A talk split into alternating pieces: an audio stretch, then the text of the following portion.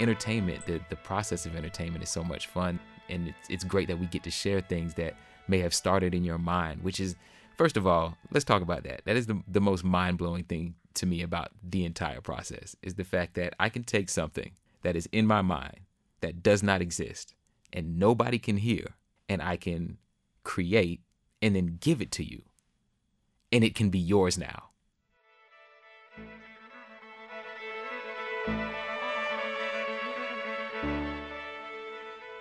That's composer, performer, and producer J Dash. And this is Artworks, the weekly podcast produced at the National Endowment for the Arts. I'm Josephine Reed. For many people, J Dash is primarily known as the composer and performer of the hit song WOP. But Dash is a man of many talents. Musically, he's a writer, performer, and producer who crosses genres the way most of us cross streets. He plays blues, jazz, of course, hip hop, and he also writes scores for film and television. Add to that, he has another career as a computer scientist, which J sees as complementary to his musical life. More about this later. J is also a very active arts advocate, working with schools in both his hometown of Jacksonville, Florida, and his current home in Austin, Texas. J also does a great deal of volunteer work with the National Association of Music Merchants Foundation, also known as the NAMM Foundation. Whether it's advocating for Title IV funding at Congress or helping students find ways to enter the music industry, J Dash shows up. How he harnesses his talent and energy and manages his time in so many different arenas is a testament to his ability to focus on the task at hand and move like the wind when he has the opportunity. In fact, that ability to move with lightning speed is the origin of his name, J Dash. J Dash is your artistic name. Yes. So tell me how you got it or chose it. Well, I didn't choose it. Uh, it was actually given to me by uh, a friend when I was younger, much younger, and uh, really just getting into music production and he let me use his studio, which was in his pool house. And I went out there, and because I didn't have a lot of time uh, to spend in the studio, but was real interested in it, I would make music really, really quickly, just so I could make as many mistakes as possible. And I knew at a young age that's how I learned. I had to like fail a lot, and so the music that I made, and as quick as I made it, he started calling me J Dash because of how quick I would get in there and make music. that's a great name. Yeah, it's interesting, isn't it? How when you have just a short amount of time, how quickly you can get things done, how much necessity really can push creativity. Right. It also helps you realize how much time you waste when you don't need to. So. when did you start playing music? And it was the keyboard, correct? Piano. Yes. So we had a, a piano in, in my house growing up, and my sisters both took lessons. And when I was around four years old, I would I would hear my sister practicing on the piano, and I didn't really get up there and play a lot, but I could hear mistakes she was making. And at four years old, I climbed up to the piano and started playing Beethoven's Fifth by ear. And my mom looked at me like I was, you know, an alien. She was like, How does this kid know how to play? And I was like, No, you're doing it wrong. and from then on, they were like, Okay, this this kid has a gift. And so I got into to piano at that age but not from a family of musicians at all uh, by any means. It was almost a blessing and a curse for me because it sent me on this journey of music discovery with no direction. And I think that that opened the doors to so many other genres. I wasn't necessarily pigeonholed into what my parents liked or what was being force fed to me. And so I found blues and jazz at a very young age and started playing that. So around 10, 11 years old, I was actually playing in smoky blues bars uh, with with a few friends of mine, and we went by the name Thunder and Lightning, which was our, our, our very first band name, and you know ended up working our way to playing at a, a blues and jazz festival on Beale Street in Memphis. Oh wow! Excuse me, playing blues in Memphis, high praise indeed. I just want to go back for a second because even though you're you didn't come from a musical family, your parents had to have valued music because you had a piano in the house and your sister and I'm assuming you also started lessons at a certain point. Right. So I took lessons for a few years after, you know, the whole Beethoven's Fifth thing, but they did value music. I remember my grandmother having a piano in her house. And my grandmother was a sharecropper and lived in a very, very rural part of North Carolina. And so in her shack, you know, there was a standing piano in there. And every time I would go visit, I would I would play around on that piano. So music and instruments has always kind of been around, but nobody really knew what to do with them. And so just having that there, having the access to it was all I needed. And when did you discover blues and jazz? And do you remember who you listened to that just sort of made your head explode? Oh my gosh, so many people. But I'm glad you asked because recently, very recently, the guy that really got me into blues, piano, and, and New Orleans style um, recently passed away, Dr. John. The guy oh. that he was the guy that I idolized as a kid. I remember like sitting there playing Wild Honey from uh, his live CD on repeat to try just to learn the intro.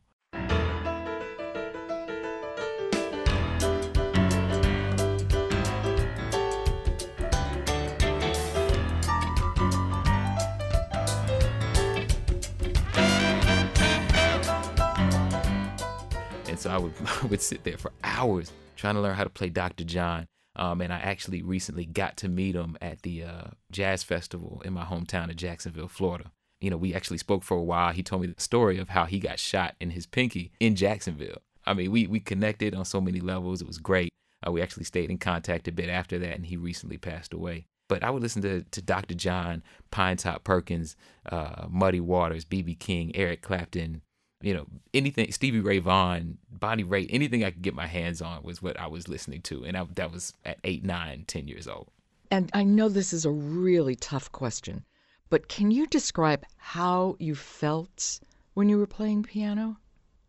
Um, yeah, I think uh, you have these different stages of playing most instruments where it's like ups and downs of like I hate music because I don't get this thing or I love it. But I know when you really connect with music, it's like learning what your real name is. Does that make sense? Like yes. like this is who I really am and and the feeling of getting goosebumps from something that you do.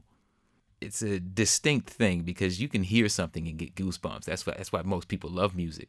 But when you make something that gives you goosebumps, it's different. If that makes any sense. I mean, it's it's it's amazing. It's a drug. The endorphins flow and, and the dopamine hits, and you are addicted to it at that point. You, as you mentioned, moved to the production side, still playing, but you also moved to the production side pretty early on. Right. I was 14 years old when I heard a song by Timbaland called Up Jumps the Boogie. I was like, yo, what is that? Because I had heard, you know, hip hop, I had heard urban music before, but I had, I hadn't heard it that way. And Timbaland is a producer that came from uh, Virginia, and it was Timbaland and Magoo and Missy Elliott, and they, they just the bounce that, that the song had. I was like, I don't know what that is, but I want to do that for the rest of my life. it, was, it was that moment. I was like, I don't know how I'm gonna do it. I don't know how he did it, but I want to do that. Well, and of course, you are very well known for WOP, which is double platinum, if I got that right. Is yeah, that true? Just, yeah, just recently went double platinum in December. That is the song that just keeps on giving. Yeah, that's I hear that a lot. Absolutely. You know, the thing about WOP is it didn't have a lot of money behind it. It wasn't pushed by a major label. And so different people discover it at different times and it is probably the most organic song that I've I've ever seen in my life just because it had no financial push, but purely viral. The the spread of the the dance just makes you feel like you have to do it. And so it continues to grow because different people are still discovering it and it has yet to really go global. It's extraordinary. I want you to tell me the story behind the making of WOP, but I also want the year you first composed it because people are still talking about it and still working with it. Yes, and I originally composed the music for WOP in my dorm room in college in 2006. Whoa. And here we are. It's still going. It's still going. Still going. So, um, what's the story behind it? So, a few friends, it was me, it was uh, Fleazy, Cello. We used to do this dance, and we had no name for it, but we would do it to other people's music when we go to parties, right? And it was one of those things where we were just having a good time, having fun. When other people's songs would come on, if we were feeling it, we would do it. And other people would be like, How do you do that dance? I want to learn it. And so we were like, Man, we need to put a name to it. And I remember Fleazy said, Hey, man, you need to just make a song for this dance. I was like, All right, cool. So I got my, my mic and my, my little laptop at the time and made the beat for it and just called it the WOP and the rest was history. We made a tutorial video of how to do the WOP. I had a few few of my friends that were dancers. They made a video for it and that just started popping off. Now really when I made the song, I honestly I kind of put it out there and forgot about it. At this point I hadn't had any like records that was a hit and I'm no marketing genius, so I didn't know how to push a song like that. I just kind of put stuff out and keep moving. And I went back and I looked at a YouTube video we put out from like months before and it had half a million views and I was like, uh oh, like I have no idea what what to do now. I was just going to ask you, what do you do? That's great, but what do you do? you know, honestly, you uh, I have been fortunate enough to to have done an interview with a, a, magazine called Ozone Magazine, and one of my friends that I kept in touch with, his name was Malik Abdul, and I was like, I called him because I knew he was connected in the music industry. I had no manager, I had no no people, quote unquote, and so I was like, hey man, this video has like half a million views. I know it could do something. What do we do? And he was like, all right, I got you. And from that point on, he was my manager, not just my manager, but my best friend. I mean, really helped me take the song to another level and continue to help it grow and reach more and more people. And at that point, other people started uploading videos and it just, it went viral on YouTube, went viral on Vine. Miley Cyrus was uh, dancing to it and it was on Good Morning America and then it went viral again. So it, it just took off after that.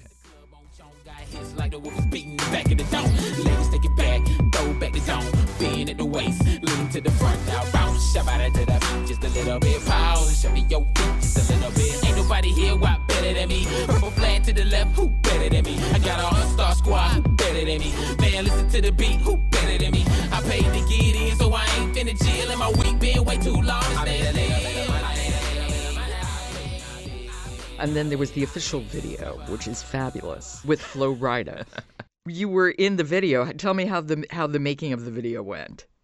Man, that video was so much fun. It was be, just because the the energy of the song itself is so great, and I mean the meaning of the song is without prejudice. So you have you know all different types of people. That's what WOP stands for, without Correct. prejudice. Yes, without prejudice. And so you have people from all different backgrounds, old people, young people, black people, white people, and everything in between, just out having a good time. It was a blast to make. We shut down some streets in my city. And so everybody was like, "Oh, who's that? What are they doing?" You know, shooting a video. So it was it was a big deal for me, you know, being from where I'm from, to finally have the recognition of, "Oh man, like, yeah, this guy's doing something." So it was it was a blast. Tell me how you compose. Walk me through that process. Do you do it at the keyboard? Is it music first, words first, an idea? You, how does it work for you? You know, inspiration comes to me in different ways at different times. So, being a producer as well as an artist and now a film composer, I kind of draw from different places, but the majority of the music I make, I'll kind of sit down and I'll start with the music first. But every now and then I have an idea with lyrics and I'll start with the lyrics and kind of build music around it. But as a, a person that produces a lot, you know, a lot of times you're just sitting there and playing with stuff and failing constantly because you're like, well, that doesn't sound very good at all. And then you you finally get that spark. You hear one sound that's just like, oh man, I can build around that.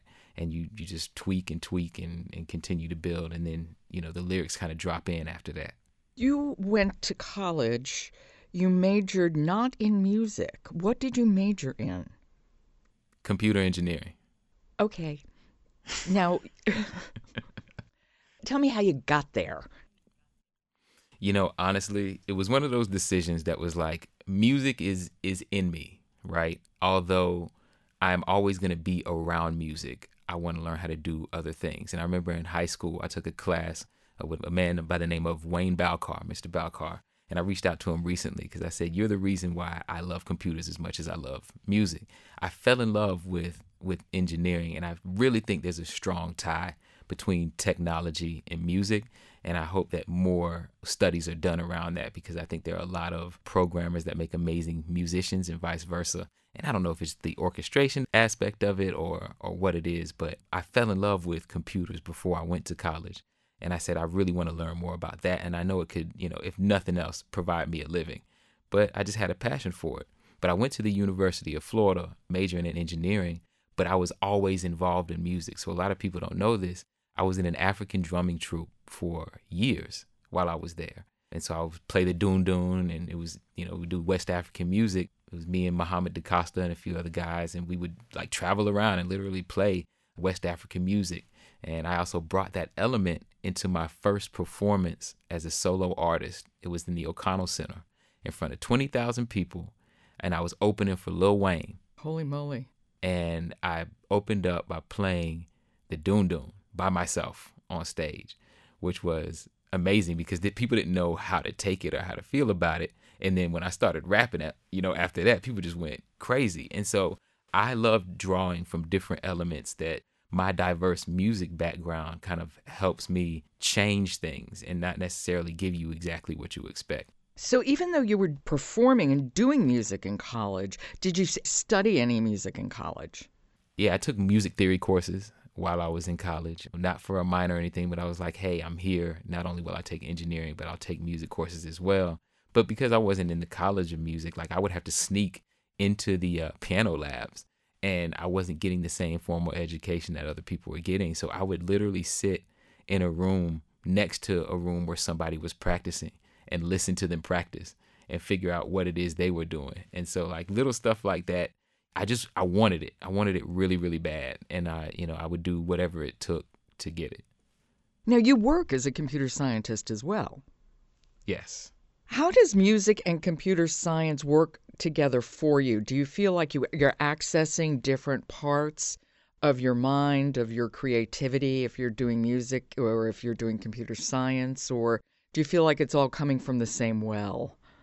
Uh, I think that under, an understanding of computers in today's music industry is is vital, and I think the better you understand them and how things work, the better you can make your things sound.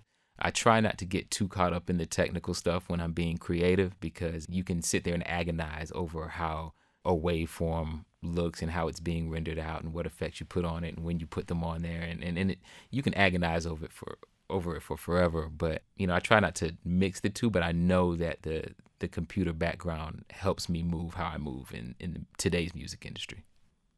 And as you mentioned, you've started scoring films, and I know once one film you scored, which is just a devastating movie, is 83 Days. Yes. Can I talk about that film for a second? Oh, please, please do. Yeah, I was going to ask you about it. Awesome. So, 83 Days is a film about the youngest person in U.S. history to be put to death by the electric chair. So in 1944, it's a 14 year old kid named George Stinney Jr. He was wrongly accused of killing two little girls, right?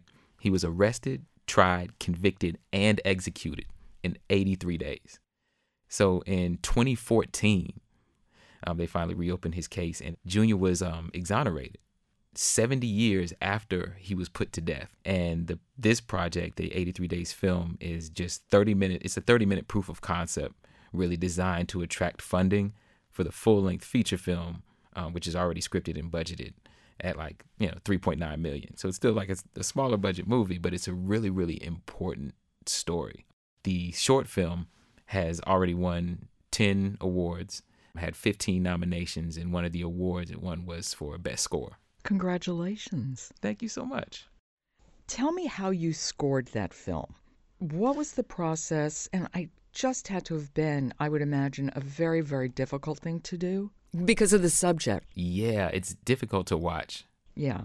And so, really, you try to approach it as objectively as possible and say, really stay in constant communication with the director and say, you know, what is it that we're trying to make our viewers feel at this point in the film? Because you you know as well as I do that music completely drives the emotion of a film. And so it was me and a friend of mine, Ryan Slate, uh, actually sat down and, and started talking about how we were going to basically paint these landscapes of emotion because, you know, at the same time, you want them to feel different depths of emotion, not just one thing. It's not just sadness.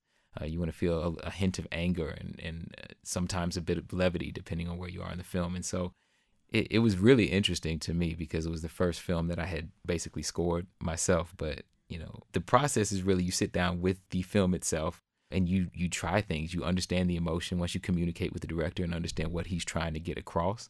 You just sit down and, and play until you get those goosebumps, until you get those feelings that you know that you're looking for. It's such a collaborative process that Absolutely. and I yeah, and writing songs, I would imagine, is much more individual and less collaborative. Or I could be wrong, but that's the way I would think it would work. Um, it depends because I think that a lot of a lot of great work comes from collaboration as well. I just actually partnered with a, a company called The Labs, which is a startup um, that's kind of based around the collaboration process of music, and uh, it's all done online. So think Dropbox mixed with DocuSign, which at the end of a songwriting process generates a split sheet for everybody that's been involved, and it'll literally go line by line to say who wrote what and make sure everybody gets uh, what they need to get. But it fosters this air of creativity because you're not worried about how somebody else does business. It's all really taken care of for you. And so a lot of times you'll be collaborating with something, and because they bring a different background to the table, you'll get an idea that you never would have come up with yourself. And so it becomes again this orchestration, this thing that becomes greater than than you, right? And what about when you perform, which is so different from literally writing music and from computer science too? How does it feel when you're out there and it just must be so wildly different? It is. Honestly, I take the approach of I try not to get nervous when it comes to performances because I feel like I've already put in the work. And so really it's just I get excited because I get to share what I've been doing with different people, you know, at that time. And so for me, I like to visualize the entire show from start to finish before I ever step on stage. And so I have to I have to see it happen before I can do it or else it's just not going to go right.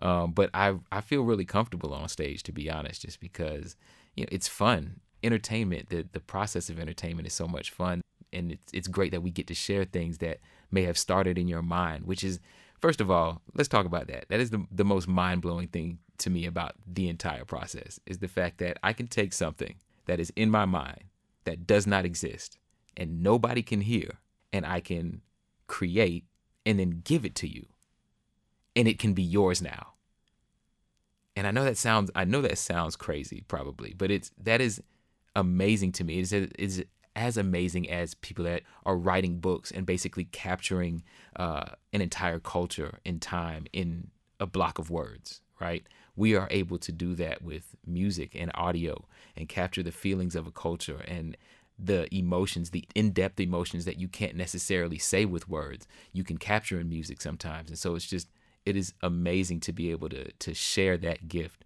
uh, with other people.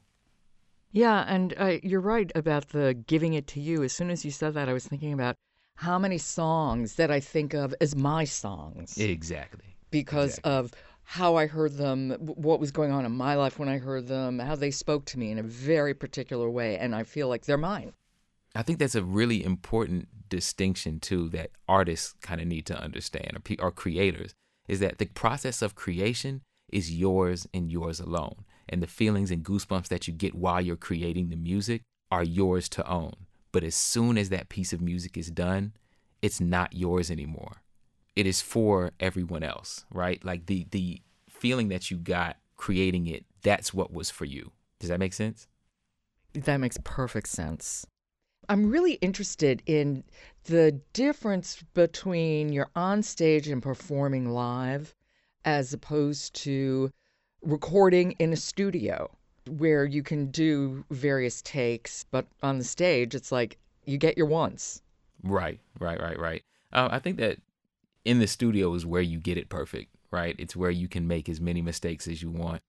And you know what? I make mistakes sometimes on stage too. Like I have fallen off my fair share of stages.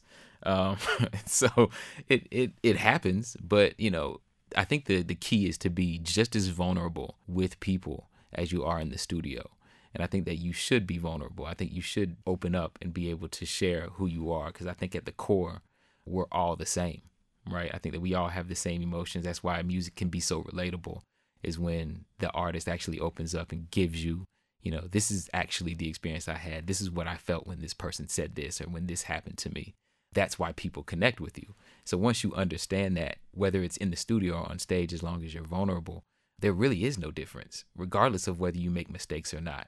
I think that what people realize is they can tell when you're scripted, they can tell when you're not being real, right? And so, you know, as long as you are open and honest and vulnerable with people, I think that that's what takes you to that next level and what really removes the differences between uh, that studio process and the actual performance process.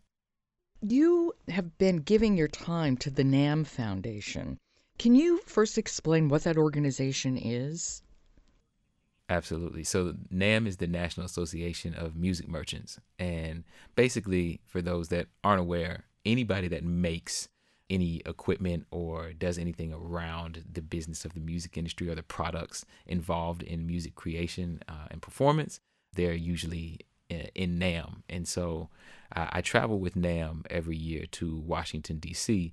Um, to just talk about how important music is and arts are in education. And so we were going there to uh, actually advocate for Title IV funding. I believe it's at 1.3 billion dollars now, which is a small drop in the bucket when it comes to you know the entire budget, but at the same time can transform the lives of children, which I think is you know really really important. And I know I just know the effect that it's had on me, and it's me doing everything that I can to make sure that other kids have that opportunity. So not only do we do that on the national stage, but um, I, am partnering with Korg as well as Strait Music here in Austin, Texas, uh, to put together a day of service where we we basically partner with the school and help to transform their their music department and just going school by school to try to drop that into as many kids as we can. So doing what we can on the ground as well as at the national level. How did you become such an advocate for music education? Honestly, I think uh, whether it's music education or not, I think that the the advocacy is just kind of in me, and that was put there by my parents. And so, being able to be empathetic and think about things that you have benefited from, how can you share that? Uh, I just I'm of the mind state that nothing is really my own, uh, and so if I've benefited from some something, I want to make sure that everybody else has access to that. Um, and one of the things that they should have access to is a quality education that includes arts and music. So I just want to make sure that I do my part in, in ensuring that everybody has that because there are a lot of kids that don't. I remember visiting a, a school back home where it was one music teacher that was basically shared between two or three schools. And so kids weren't getting that. And, and when it comes time to cut budgets, what do you think is getting cut first? It's usually the arts program. And, uh, but it's already been proven. I mean, it's the numbers are there and coming from a man of science, it's already proven that arts and music help improve test scores and there are numbers to support that and you know drastically improve those. So if you want the kids to have a quality education and be able to soak in information a lot of times music and understanding how music works unlocks that part of the brain where they can better understand maths and sciences and things like that. So i think it's, it's just as necessary as those core courses. And to me in my mind it's, it is also a core course as well. No i'm, I'm with you on that. You know i'd like you to talk just a little bit about the significance of hip hop as a serious, serious cultural movement that really has been embraced around the world, that just has to be taken seriously as an art form. Right. So, I, I mean, that really goes back to what I was saying earlier. Back at our core, I think we're all the same. We all have the same emotions. And I think that hip hop at its core is another way of expressing the views of a particular culture that you would not otherwise get. Hip hop exists because it needs to, right? The same way any other genre of music needs to in order to express how a culture feels. And it just opens up the world to, hey, we want to let you know what's going on over here. But at the base of that, again, being really open and honest, even when it comes from places of anger or, or exposing wrongs that are happening in neighborhoods, it is exposing people to, hey, this isn't right. How do we fix that? Or at the same time, being able to connect with individuals that you wouldn't otherwise connect with. And so I think that that that key is what is causing hip hop to be this global phenomenon, this this this thing that every culture can sink its teeth into because the emotions at the core of it are so relatable. And just tell me finally, what is next for you? Oh man. So August 12th, I released a single called um, 100 Man. This song is is basically about um, how we as individuals can be perceived as different people. So, who you are at home and who you are at work, you believe you're the same person, but you are different people to the people that are around you. And it doesn't make you any less of who you are, but it just talks to them how multidimensional we are as humans.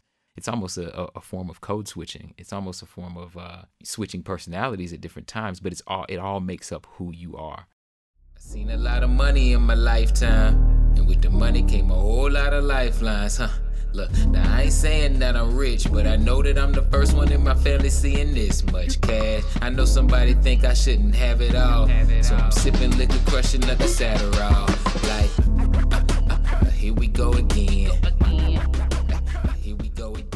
So that song was released on all streaming platforms on August 12th. Again, we are continuing to push 83 days to get full funding so we can actually tell the full story in the feature film and then also more advocacy that I'm doing here in Austin, Texas, where I just moved, um, as well as continuing to build up the music production community. So I, I put on an event back home called Jax Beat Battle, uh, where I would fly in different music producers and and uh, give music producers the opportunity to show their stuff to celebrity judges and and uh, actually connect with artists and things like that. So I'm going to start more of that here where I am now in Texas. For I look forward to 83 Days being a feature length film. And thank you for all your work, truly. Thank you so much. Uh, and anything I can do to, to help afford the National Endowment of the Arts, you know I'm here. I got you. Thanks, J. I appreciate it. Thank you so much. Thank you.